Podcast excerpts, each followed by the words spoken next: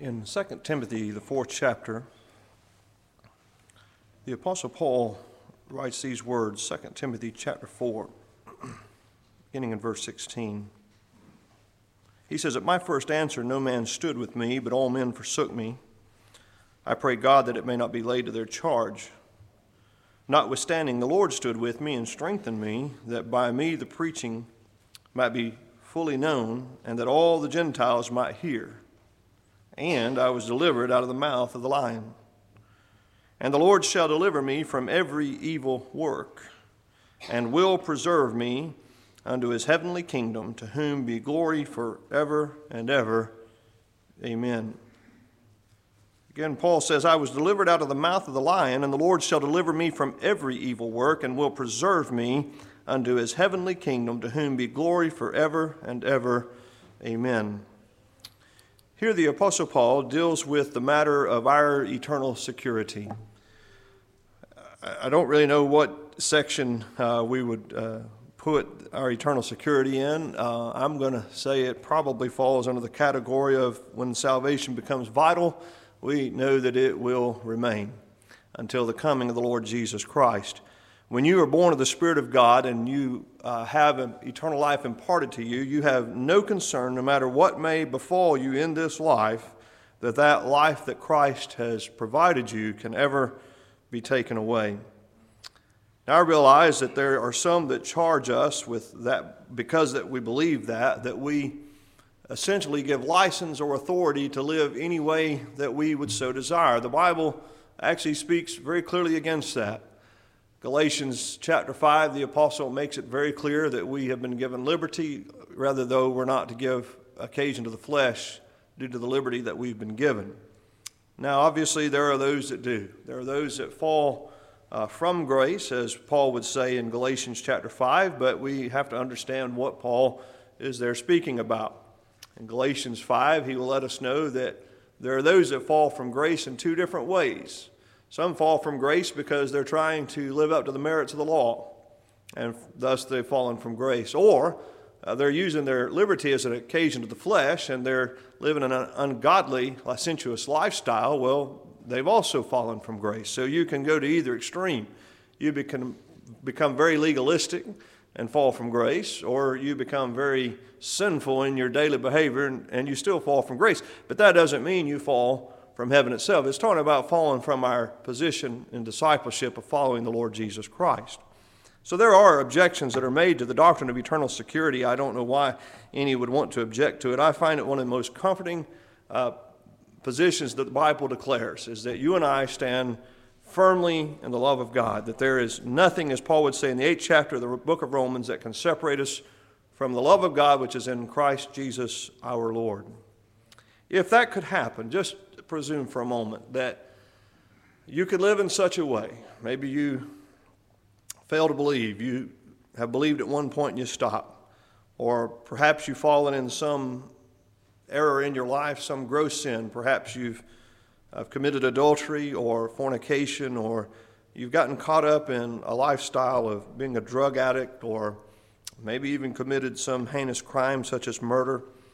And so, as such, um, the world would teach you, or some in the world would teach you, and maybe you would even believe that through those wicked actions, you no longer belong to the Lord. There's, there's dire consequences to that position.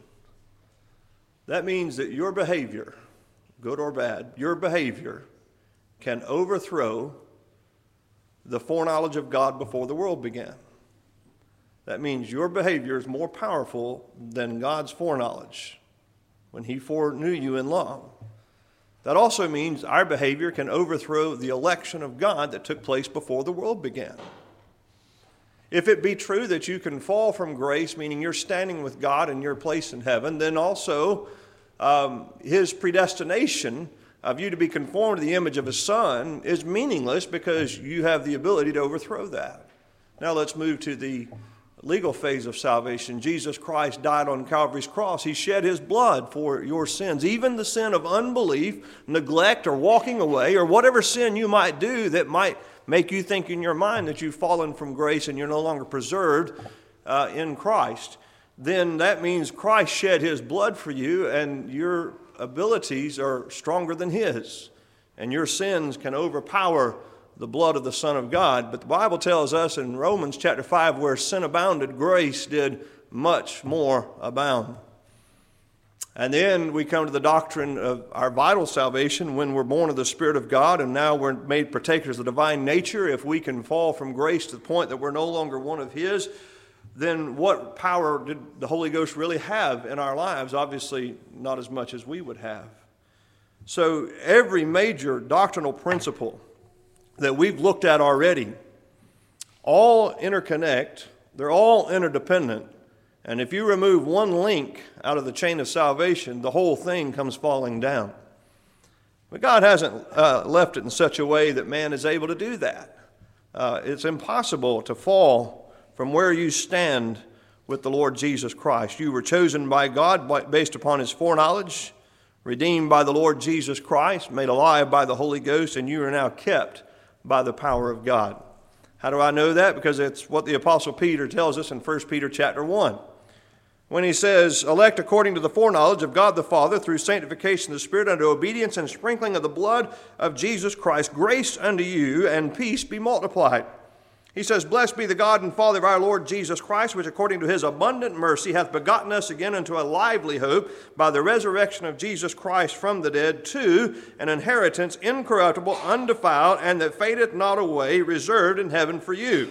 So, for just a moment in verse 4, he talks about our inheritance and how that that can't be taken away, that it's reserved for us, it's undefiled, it cannot fade, it cannot uh, be corrupted. Well, what good is that inheritance if you yourself cannot reach the place to receive it? Well, he goes on in the next verse to tell us that we're safe as well. He says, Who, not those things that he's just talking about, who are kept, that's you and I, who are kept by the power of God through faith unto salvation, ready to be revealed in the last time. He says, Wherein you greatly rejoice, though now for a season of need be you're in heaviness through manifold temptation. So here the Apostle Peter makes it abundantly clear that once you and I were begotten again to a lively hope by the resurrection of Jesus Christ from the dead, that we were begotten again to a particular inheritance. And he says, and don't worry, it won't flee away, it won't fade away. He says, and not only that, but you will not miss out on it because you are kept by the power of God. He says, through faith unto salvation, ready to be revealed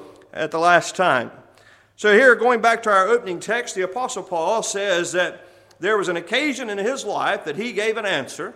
This was his first answer to the gospel of the Lord Jesus Christ after he had been born again on the Damascus Road, and then he becomes a follower of the Lord Jesus. As you read the account of Paul's life, there were those that were uh, terrified of him, and understandably so.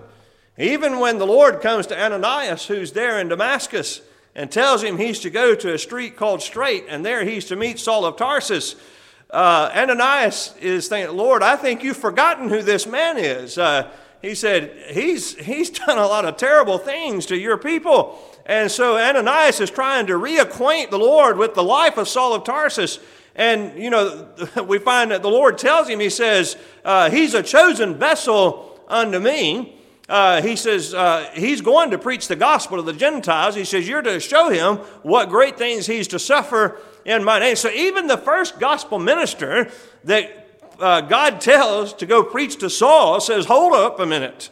This is a man that is a, a, torturous man. This man is a terrible man. This is a man that has bound Christians and put them to death. He's caused uh, your believers, Lord, to blaspheme the name of the Lord Jesus Christ. And you want me to go and preach to this man? He says, Yes, behold, he prayeth. You go and you preach to him. So Ananias, he does as the Lord commands, and uh, and does it very obediently because uh, he even gets very bold with Saul of Tarsus.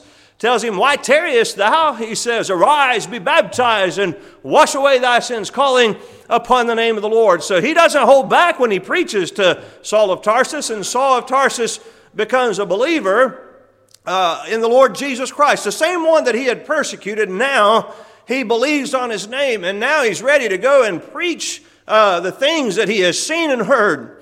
But it says that my first answer, no man stood with me. And as you read the account of Paul's life, it took a man by the name of Barnabas, whose name means the son of consolation. It takes Barnabas uh, to vouchsafe the name of Paul so that these folks would receive the Apostle Paul there at Jerusalem. And so ultimately, he is um, given an audience before uh, God's church. But he says, At my first answer, no man stood with me, but all men forsook me. He says, I pray that God would not lay it to their charge. He says, Notwithstanding, he said, While it may be true that no man stood with me, he says, The Lord stood with me and strengthened me, that by me the preaching might be fully known, and that all the Gentiles might hear. And then he says, And I was delivered out of the mouth of the lion. You might say, well, what lion is he talking about? Was he thrown into a den of lions like Daniel? I don't know. Uh, there's thoughts that when he was there in Ephesus, there in the amphitheater, maybe he had to face down the lions. I, who knows? But I think ultimately he's talking about I was delivered out of Satan's mouth. I was delivered from the great enemy, Satan. And so now Paul is going to turn his attention from the lion to the lamb. He says, I was delivered out of the mouth of the lion. He says, And the Lord shall deliver me from every evil work. So the lion came at the Apostle Paul, maybe in a very forceful, direct way. And then the Apostle Paul will let us know, and when he wrote to the church at Corinth, that even Satan can be transformed into an angel of light. And so, if Satan could not attack him directly as he had before successfully, then Satan would come at him from uh, every different angle that he could. And so, what does Paul say? Not only has he delivered me out of the mouth of the lion, he says, The Lord shall deliver me from every evil work whatever it is that uh, Satan or all the devils of hell would bring against me and against you, whatever it is that uh, wicked men on this earth would try to bring against you, and even what your own carnal nature will do against you, he says, the Lord shall deliver us from every evil work. So, whatever it is that men or devils might try to do against the child of God, according to what Paul says, he says, the Lord will deliver us from every evil work. If he's delivered us out of the mouth of the lion, one of the most dangerous places the child of God could ever be, there in the snare of the devil, he says, I was delivered out of the lion's mouth. He says, and not only that, the Lord shall deliver me from every evil work. That means He's going to remove me from the place where danger is. In the moment that I'm in peril, that there's a hazard coming against me in my life, He says, The Lord uh, delivered me. The Lord uh, took me out of that place of danger. And then notice what He goes on to say, and will preserve me unto His heavenly kingdom. So He's taken us from the place of danger to the place of great safety, which He says is His heavenly kingdom itself. So again, he says, The Lord shall deliver me from every evil work and will preserve me unto his heavenly kingdom, to whom be glory forever and ever. Amen. So no wonder the Apostle Paul, who had, I mean, just consider the man's life for a bit. I mean, this was a man that we know felt great weight of guilt for the things that he had done against God's people. There's no doubt about that. Uh, being born of the Spirit of God did not take away. In fact, it brought to him the guilt of the shame of the things that he had done of those who had loved the Lord Jesus Christ that he had persecuted. I mean, just imagine as Paul traveled to preach the gospel, you know that he must have encountered individuals that as he looked out among them, it had to, it had to have happened.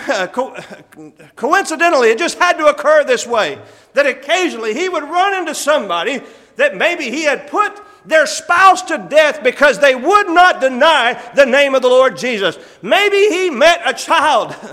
And that child's parents were in the grave because of the sentence of Saul of Tarsus. Uh, they would not turn away from the Lord Jesus. And that child is now maybe an adult who's a believer and now sitting under the sound of the gospel preached by the very man who had put that child's parents to death. Uh, maybe there were individuals that were still in the, in the jail cells of the city of Jerusalem because of the sentence that Paul, when he was Saul of Tarsus, brought against them. Perhaps uh, there were Christians that were having to uh, uh, go and visit their own family members who were uh, locked up, their freedom taken from them, and now they're having to also sit under the sound of the man's voice who had brought that sentence against them.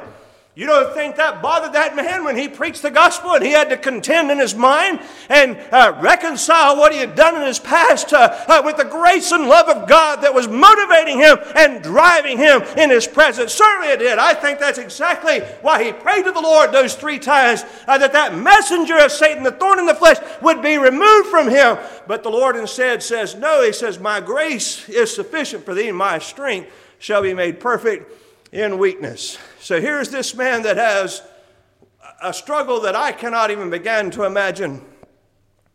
I can't begin to think about what it would have been like. I know I've wronged folks. And there's times that I've stood before congregations and I've looked out and I know that I'm preaching to folks that I have wronged, but not in the way that Paul had. Not, not to say that my wrong was any better, any worse. It's still, but it, it, I didn't have to, I've never had to deal with what he had to deal with. But this man found great solace that even though he had done horrific things in his past, that once he was introduced to the Lord Jesus Christ by Christ on Damascus Road, he knew from that moment on he was securely placed in the arms and the care of Jesus, and that would be forever. So again, he says, The Lord shall deliver me from every evil work and will preserve me unto his heavenly kingdom, to whom be glory forever and ever. Amen. We find in the book of Hebrews, the 12th chapter, the Apostle Paul lets us know that the Lord Jesus, according to verse 2 of Hebrews 12, he says, You and I are to look unto Jesus, who is the author and finisher of our faith. There are some in this world, and some that even bear our name, that believe that if you and I do not abide faithful to the gospel of the Lord Jesus Christ and do not live faithfully to the end, if we're not going to persevere in holiness and our standing morality morality before God, that there is a, a great chance, maybe a certain uh, chance, that you and I uh, will not be with the Lord's people the last day. I think that's one of the most damnable things that can be preached to a child of God to try to convince somebody who has stepped down into the mire of sin that here they are in danger of the fires of hell, instead of trying to exhort them to love and good works through the grace of the Lord Jesus Christ. Instead, they try to bring upon them the fears of the fires of hell. Uh, to listen, if they were afraid of the fires of hell, they wouldn't have gotten that place to start with. And so, the child of God who's found themselves in deep mire, in a pit uh, that's down deep into this world, uh, they don't need to hear that they're in the dangers of hell's fire. They need to hear about the love and grace of an almighty God that's able to redeem them even from the sin that they're presently in and be exhorted and rebuked for what they're doing through the love of the gospel of the Lord Jesus Christ, not fear of what Satan is going to bring into their life when they meet him at hell's door when they pass from this life. That's not what the child of God is going to benefit from. Not at all. See, here this verse tells us in Hebrews chapter 12, verse 2 looking unto Jesus, who is the author and finisher of our faith. I'm thankful that Paul puts it this way. He's the author of it. That's the one who began it. He's written it, but he's also the finisher of our. That means he's the Alpha and the Omega of my life in him. He is the first of the last, the beginning and the ending. I'm not in charge of the beginning of my salvation, and I'm not in charge of the final chapter of my salvation. Uh, from first to last, beginning to end, start to finish, it's all in the hands of the Lord Jesus Christ. And that's why Paul here lets us know that he is the author and he is the finisher of our faith. Now, I promise you, living a life of faith is vital to our happiness and our uh, spiritual health as we walk in this world. But you standing faithful to the very end is not what's going to give you entrance into heaven. What's going to give you entrance into heaven is you're going to be there because of the shed blood of the Lord Jesus Christ and for no other reason. We find in Hebrews chapter 5 says he became the author of eternal salvation unto them that obey him. And don't worry, every child of God will obey him. All that the Father given me shall come to me, he says in John chapter 6. So, what does that mean? It means every child of God that hears the voice of the Son of God when regeneration occurs. What does that mean? He is the author of their eternal salvation. And if he's the author of our eternal salvation, we can know he's also the finisher of our faith. And so, there's no devil in hell or no man upon the face of this earth that can separate you from the one who authored your salvation and who will finish your faith. Uh, Paul says this to the church at Philippi in uh, Philippians chapter 1, verse 6. He says, Being confident of this very thing. Talk about specific. Uh, Paul gets very specific. He says, Being confident of this very thing, that he which hath begun a good work in you shall perform it to the day of Jesus Christ. Uh, we have an article of faith that says that we believe that you and I shall be preserved by the power of God until the Lord comes again. See, Baptists have long held that position. Now, in, our, in some of our ancient articles of faith, It might be termed this way that we believe that the child of God shall persevere in grace to glory. I don't have a problem with that because I know exactly what our brethren meant when they said it. Now, then, there's other articles of faith that have been mingled in that say it this way, and just a little slip of language can make a big difference. Made a big difference in Genesis 3 when Satan came to Eve, did it not? They'll say it this way We believe that the child of God shall persevere in holiness until glory. Big difference. Me persevering in grace, that just means I will continue in grace until I believe that fully. Now, will I persevere? Will I continue in holiness to glory? I hope that I live in such a way all the days of my life that I could be called a good man. But I'm not persevering in holiness right now. I've had some wicked thoughts already this morning. Um, I've thought things I shouldn't have this morning. I've said things today already I shouldn't have said. I've, I've already failed for this day. I mean, it's not even lunchtime yet, and I've already messed up for this day. Uh, tomorrow I'll get to start over, but uh, I, it won't be by lunchtime that I'll have already messed up by tomorrow either. Uh, every day. Soon as I wake up, sometimes before I wake up, I wake up from a dream and I know that even my dream was sinful. I said, well, You couldn't control that. Well, it's still my fault. But anyway, Paul says, being confident of this very thing, that he which hath begun a good work in you shall perform it to the day of Jesus Christ. You and I will continue in grace until the Lord comes back. That's just a reality. And any that would say differently from that, they're clearly ignorant of what eternal life means. So, going back to John chapter 6, he says, For I came down from heaven not to do mine own will, but the will of him that sent me. He says, And this is the Father's will which has sent me, that of all which he hath given me, I should lose nothing, but raise it up again at the last day. Now, what is Jesus there saying? He's letting us know that God entrusted into his care every elect child of God. He says, And they're all going to come to me. He says, every single one of them. He says, and I came down from heaven. He says, not to do mine own will. He says, I'm here at the Father's will. He says, and this is the will of the Father which has sent me, that of all which he hath given me, everybody that was given to Jesus in the election that took place before the world began, he says, all that the Father hath given me, that I should lose no thing. Nothing. Not one is what he's saying. I mean, that's a, a great Savior, is it not? I mean, some of us might say, well, if Jesus can even just reach 90%, that's a pretty good success rate. If he could hit 75%, that's still a pretty. But what happens if you're in the 10% that didn't make it? What if you're in the 25% that didn't? The percentage won't matter if you happen to be in the wrong percentage. And even at that, I, don't, I can't consider him a successful Savior unless he's able to complete it for everyone entrusted into his care. How could you call somebody a good steward that even messes up in the case of one? And how could Jesus himself, as it says in Isaiah chapter 53, be satisfied if one of his elect was ever burning in the fires of hell? He would not be. In fact, he would burst hell wide open to go and retrieve that one. I guarantee you that, but it'll never happen. It won't be needful. We turn, uh, oh goodness, there's so many places we could go. There, there where we just were, he says, he said, of all that the Father gave me, I should lose nothing but raise it up again. Why does he say that again? Because he's already, we've already experienced one resurrection in Christ when we were born of the Spirit of God. So he says, we'll raise it up again at the last day.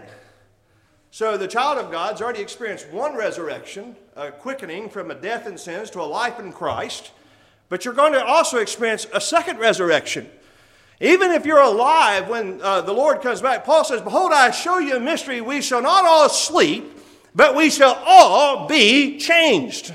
He says, In a moment, in the twinkling of an eye, when the uh, trumpet shall sound, uh, he says, and the trumpet will sound, he says, and the Lord shall descend with the voice of the archangel and the trump of God, and the dead in Christ shall rise first. So Paul said, this is this may be a mystery, he says, but understand this, we may not all die, but we all will be changed. Every single child of God will be changed when the Lord Christ comes back. Uh, when he comes, whether you're uh, living on the earth or whether you're planted in the earth, uh, you're going to experience a change in that moment. Paul says it's going to happen in a moment, in the twinkling of an eye. How long is that? It's not long. it's going to happen instantaneously.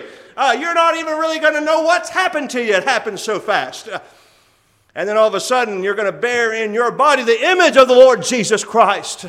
Uh, and the Lord's going to do that for every one of his. That's what he just told us there in John chapter 6. Again, he says, I came down from heaven not to do mine own will, but the will of him that sent me. And this is the Father's will which has sent me, that all which he has given me, I should lose nothing, but raise it up again at the last day. So that just told me that it's the will of God the Father, the will of Jehovah, that every elect that was foreknown by God, predestinated by God, elected by God, and died for, for by Jesus Christ, regenerated by the Holy Ghost. It's His will that not one of them shall be lost, but raised again at the last day. Now, is your efforts in sin, your wickedness, going to overpower the will of God at the last day? Do you think that right then, when Jesus comes back and the trumpet sounds, that God is going to be concerned that whether or not, whether or not you've lived a good enough life, whether you've overpowered His will or not? No, He has no concern about that whatsoever. That's why Paul can say in Romans chapter 8 how He does it. Moreover, whom He predestinated, them He also called. Whom he called them, he also justified, and whom he justified, them not he will glorify. He said, them he also glorified. How can God speak that way in the past tense? Because God can sin as though it's already done. He knows it's already complete. We're just waiting for time to fulfill. You know, there in uh, Isaiah chapter 46, it talks about the foreknowledge of God. Let's turn to it for just a moment. It lets us know that God already knows these things are going to occur. Isaiah chapter 46, beginning in verse 9. He says, Remember the former things of old, for I am God and there is none else. I am God and there is none like me. He says, declaring the end from the beginning and from ancient times, the things that are not yet done, saying, My counsel shall stand, and I will do all my pleasure. He says, Call on a ravenous bird from the east, the man that executeth my counsel from a far country. Yea, I have spoken it. I will also bring it to pass. I have purposed it. I will also do it. So God has just made it clear that the matter of our salvation is firmly in His hands. He's purposed it and He will do it. Thinking of that, let's turn to 1 Timothy, excuse me, 1 Thessalonians chapter 5. Paul writes to the church at Thessalonica, and he lets them know in verse 22, he says, We're to abstain from all appearance of evil. He says, And the very God of peace sanctify you wholly. That's W H O L L Y. That means completely. He says, The very God of peace sanctify you wholly, and I pray God your whole spirit and soul and body be preserved blameless unto the coming of our Lord Jesus Christ. So Paul has just said, I am praying for this. Now, Paul's not praying for this in hopes that God will answer my prayer, and if I didn't pray this, it might not happen. This is one of those occasions where Paul is just in agreement in his prayer with the will of God. And so he says, Here's what I'm praying for. He says, I pray God your whole spirit, your soul, and body. Understand that. Spirit, soul, and body. All three. I've told you, we're, we're a trichotomy. We're made up of three parts. In that way, we bear the image of the Godhead. Uh, you are spirit, soul, and body. And according to this, it is spirit, soul, and body that Jesus redeemed. It's spirit, soul, and body that God uh, chose before the world began. It's spirit and soul that's regenerated uh, by the Spirit of God when He comes into your life. But at the resurrection, even the body is going to be impacted by redemption. And there at that day, we will see in our bodies the redemption fully of the Lord Jesus Christ. So again, He says, And the very God of peace sanctify you wholly, and I pray God your whole spirit and soul and body be preserved blameless unto the coming of our Lord Jesus Christ. How's that going to happen? Read the next verse. Faithful is he that calleth you, who also will do it. It's not dependent on you to keep yourself in that state. He says, Faithful is he that calleth you, who also will do it.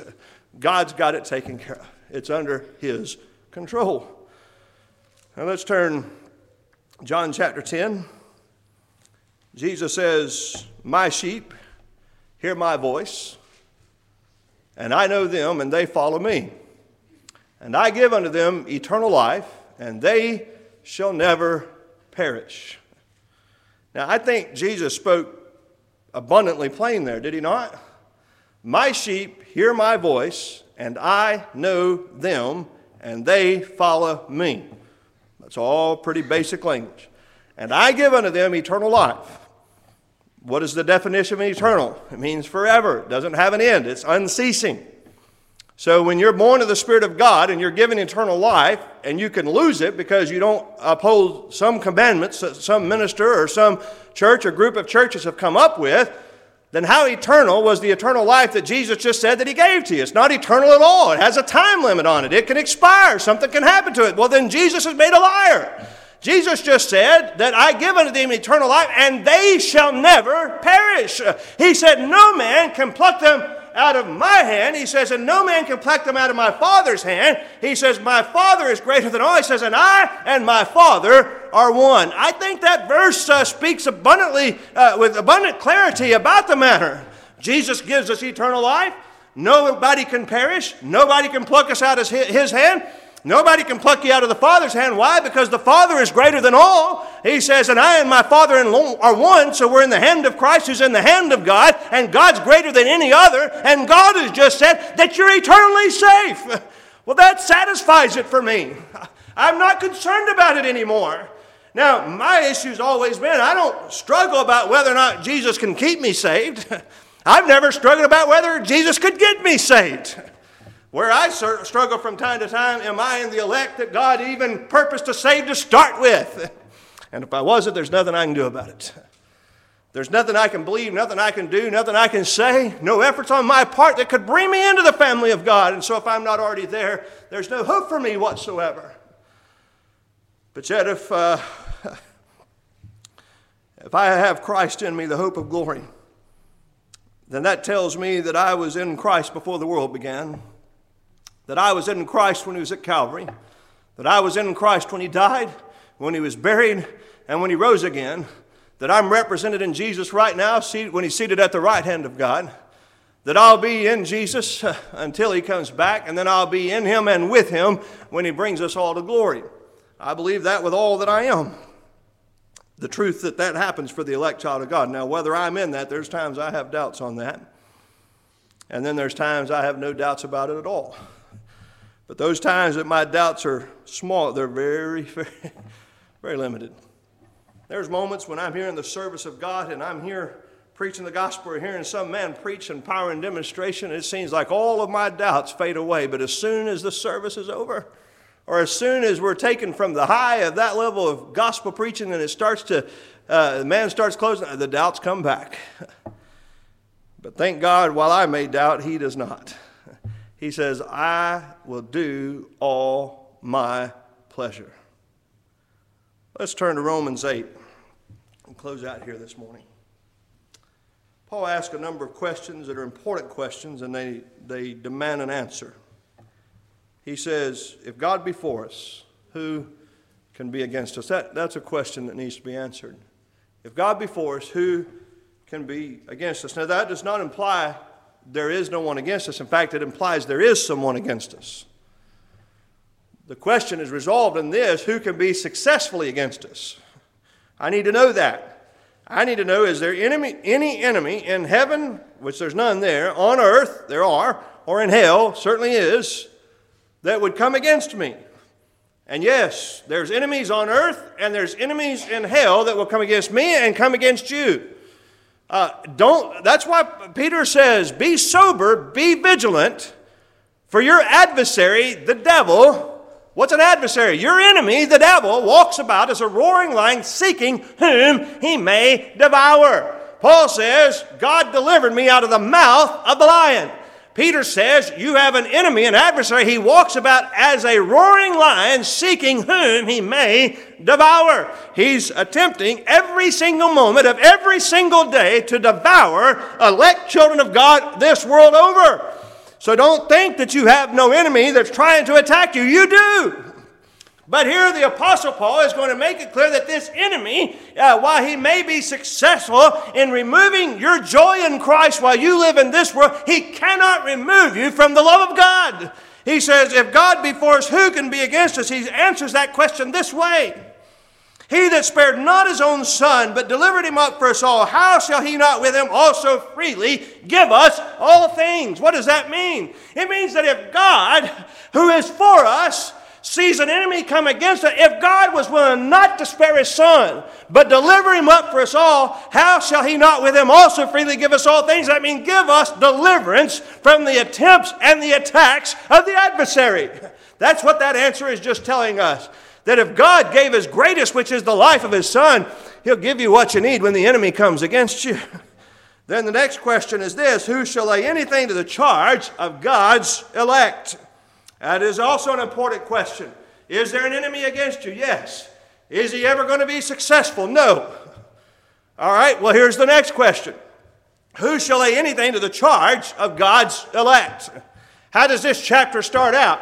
There is therefore now no condemnation to them which are in Christ Jesus, who walk not after the flesh, but after the Spirit. So here the apostle makes it abundantly clear, proclaims it without any uncertainty whatsoever, that the child of God who walks after the Spirit, here they stand uh, without any condemnation. He says, There is therefore now, not uh, when Jesus comes back. That's true when Jesus comes back. That's true at the moment of the death of the Lord Jesus Christ. It was true when Paul penned it. It's true when you read it today. It'll be true when you read it tomorrow. Uh, there is therefore now no condemnation. All right, if there's no condemnation, that means that you have been pronounced not just not guilty, but holy and innocent by God the Father through the death of God the Son. Who shall any, lay anything to the charge of God's elect? Notice what the answer is it is God that justifieth. to stand justified is to be the opposite of condemned.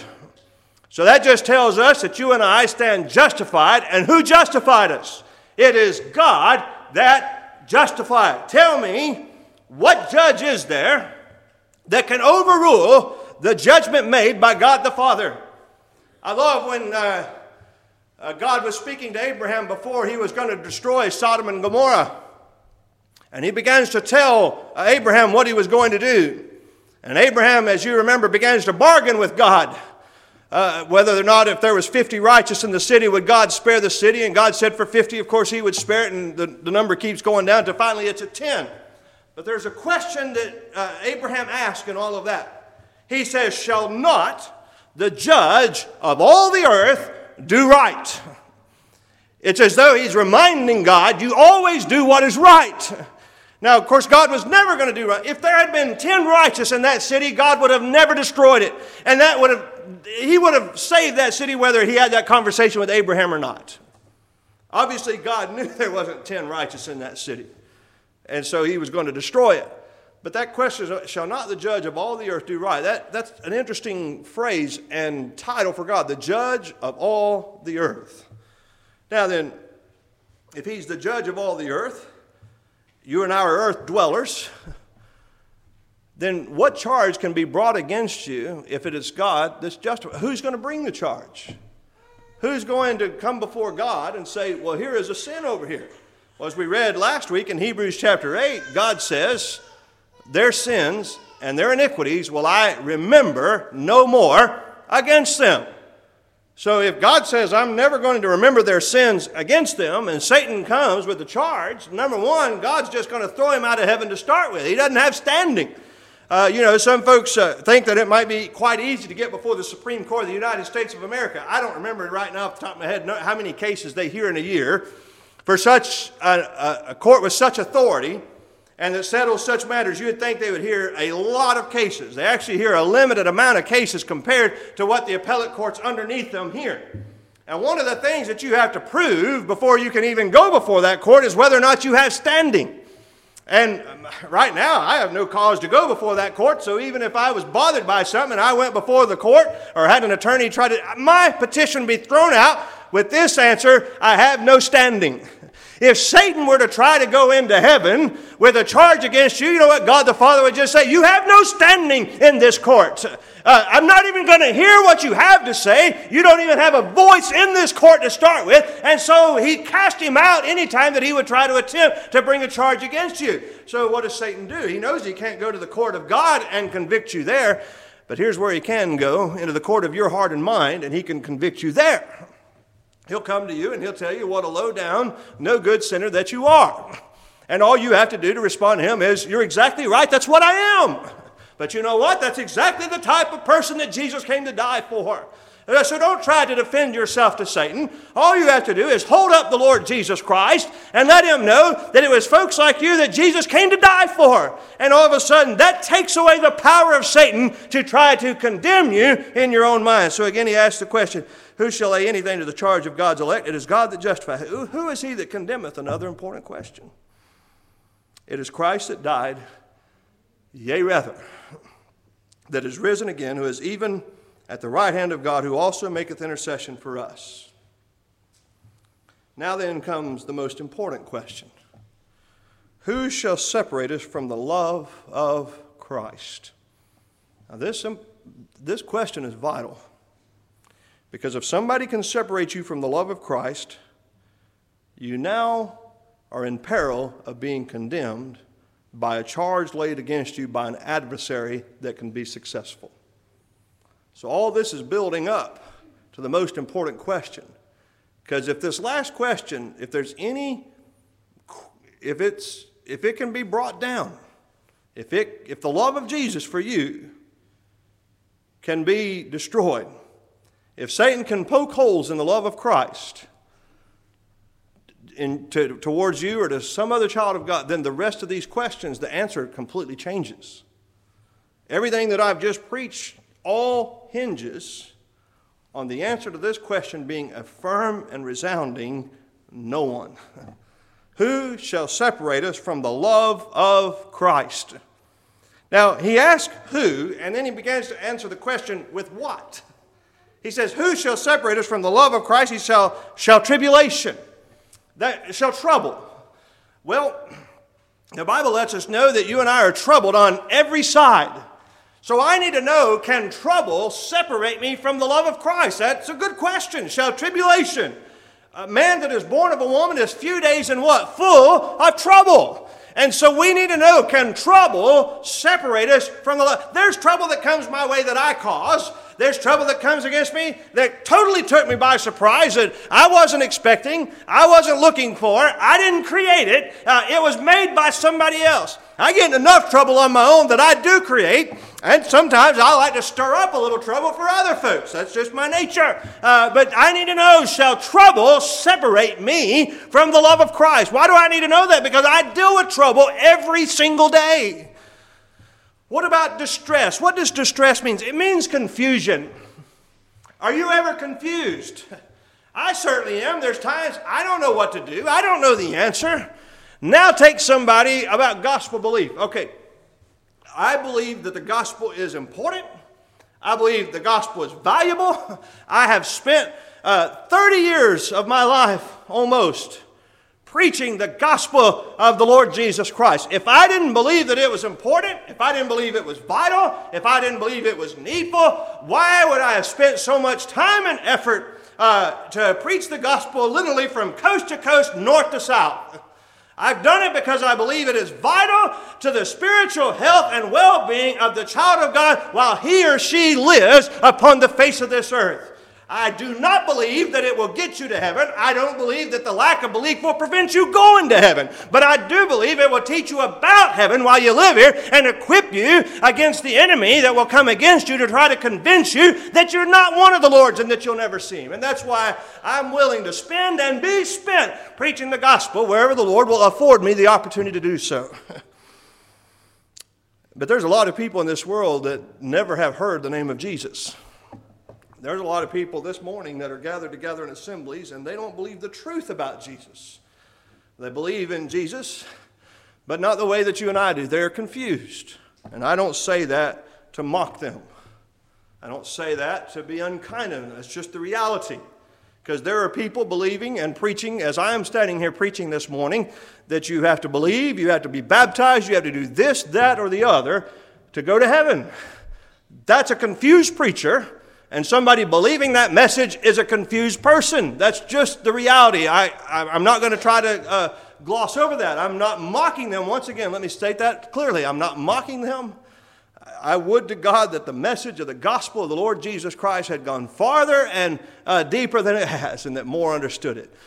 So the question is shall distress, shall confusion separate us from the love of Christ? There's a lot of confused people in this world. I know the truth, and you know the truth. I'm not, but I, I'm confused on some verse of the Bible. You bring me a certain, a few, there are verses you bring me, I don't have a clue. don't ask me what it means because I don't know. Uh, there's some verses I've been confused on all the time I've been reading the Word of God. I have been actively engaged in reading the Word of God since I was 12 years of age. I'm 42, going on 43, and in almost 31 years of actively reading the Word of God, there's verses I don't have the first clue what they mean. I'm confused by them. Well, so I need to know shall my confusion separate me from the love of Christ? Now you take somebody who's confused on the doctrine of salvation itself. I don't believe I'm confused on that. But let's take somebody in this world that is confused about that. Can that separate them from the love of Jesus? That's a question that needs to be answered. What about persecution? When there are men that come against the children of God who believe the doctrines of grace, and believe me, if the laws of this nation all of a sudden were suspended and it was so allowed in this nation, we would see enemies advancing on this church that we didn't even know existed, that we thought didn't even exist in this world. They're there. There's just certain laws right now still intact in our nation that restrain them. If those laws are ever overruled or suspended, we're in trouble. So let's say those laws were suspended. Let's say the Bill of Rights were tossed out. Let's say if the county officials said, you know what, we don't care about the Bill of Rights anymore, we're totally ignoring them, and so Hillsborough County is adopting a county religion. And everybody in this county must obey it. And if they do not, then we're coming out, we will lock up the facility, and anybody that continues to promote it, we'll put them in jail. Say, well, we've still got the state on our side. We do. And maybe then we have a governor and a, and a, legislature that'll stand in our defense. But let's say they say, you know what? This religion that we're holding to, it's, it's affecting us now. We're going to ignore the Bill of Rights. Say, well, we still have the federal government on our side. We do. But let's say the executive branch of our government, who's to enforce the law, says, you know what? Those folks that believe in the doctrines of grace, that's not advantageous to the desires that we have against this populace. And so we're not going to enforce the Bill of Rights anymore. Now, what do we do? Who's on our side? No one outside of the Lord. Let's say persecution were, being, were going to come. Now, all of a sudden, we're facing down the barrels of guns for the things that we believe, and we're not going to yield. God gives us a boldness and a courage all of a sudden that we didn't think we could possess but thank God, let's say that day comes and He gives it to us. Shall persecution separate us from the love of Christ? You say, well, right now that question's not all that important. Well, let's just say that the episode I just painted came to pass. All of a sudden, that question would be very important to us. He says, what about famine? Uh, I've never faced a famine. I've never known what it is to go hungry. Uh, there's been times I've missed a meal or two. Uh, I'm a little hungry right now. I ate somewhat of a light supper. I didn't eat breakfast, which I rarely ever do, and so I'm, uh, I'm getting ready for dinner myself. I know what time it is. My stomach's telling me, don't worry. Uh, but uh, I've never faced famine, though. What little hunger I faced has been self inflicted because I wasn't a little more responsible. I've never gone to a grocery store and seen every shelf empty. Now, I've been to the grocery store and saw empty shelves, but not every shelf when COVID was hitting and people were loading out uh, grocery carts uh, two and three at a time, I was beginning to wonder a little bit, but uh, never have seen famine. But there have been folks that have faced it. My great grandmother grew up in West Texas during the Dust Bowl. Back then, they lived in a house that were one by 12 slats were the wall. They built a foundation and they literally would use one by 12 slats. That would be the wall of the house, and they'd put a roof on it. In fact, the house that she lived in and we lived in and is still there. That's all it is, is a 1 by 12 slat wall house with siding put on it. I've torn some parts out that on the inside of that there was nothing but newspaper and then quarter inch sheetrock, and that's all there was.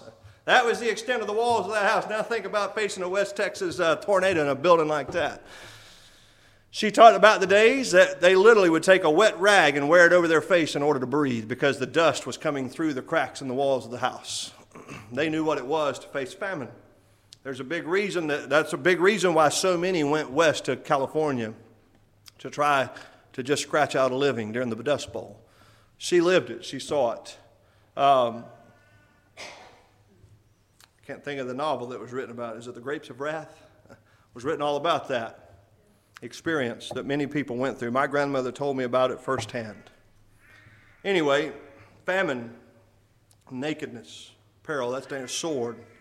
He says, As it is written, for thy sake we are killed all the day long. We are accounted as sheep for the slaughter. He says, But nay, in, I love this language, in all these things, not before, not after.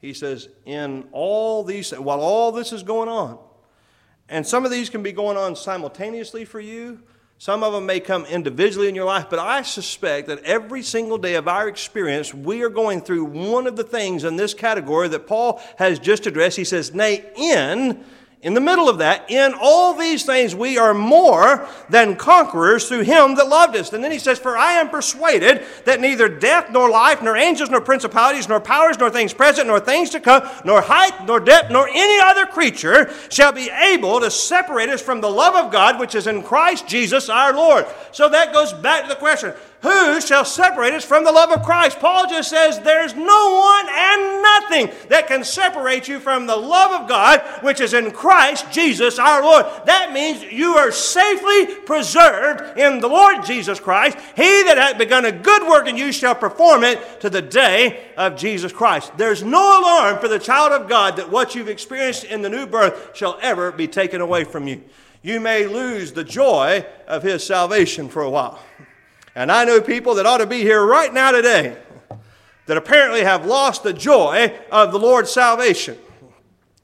But I take this comfort they haven't lost the Lord's salvation. They've lost the joy of it, but they haven't lost salvation itself.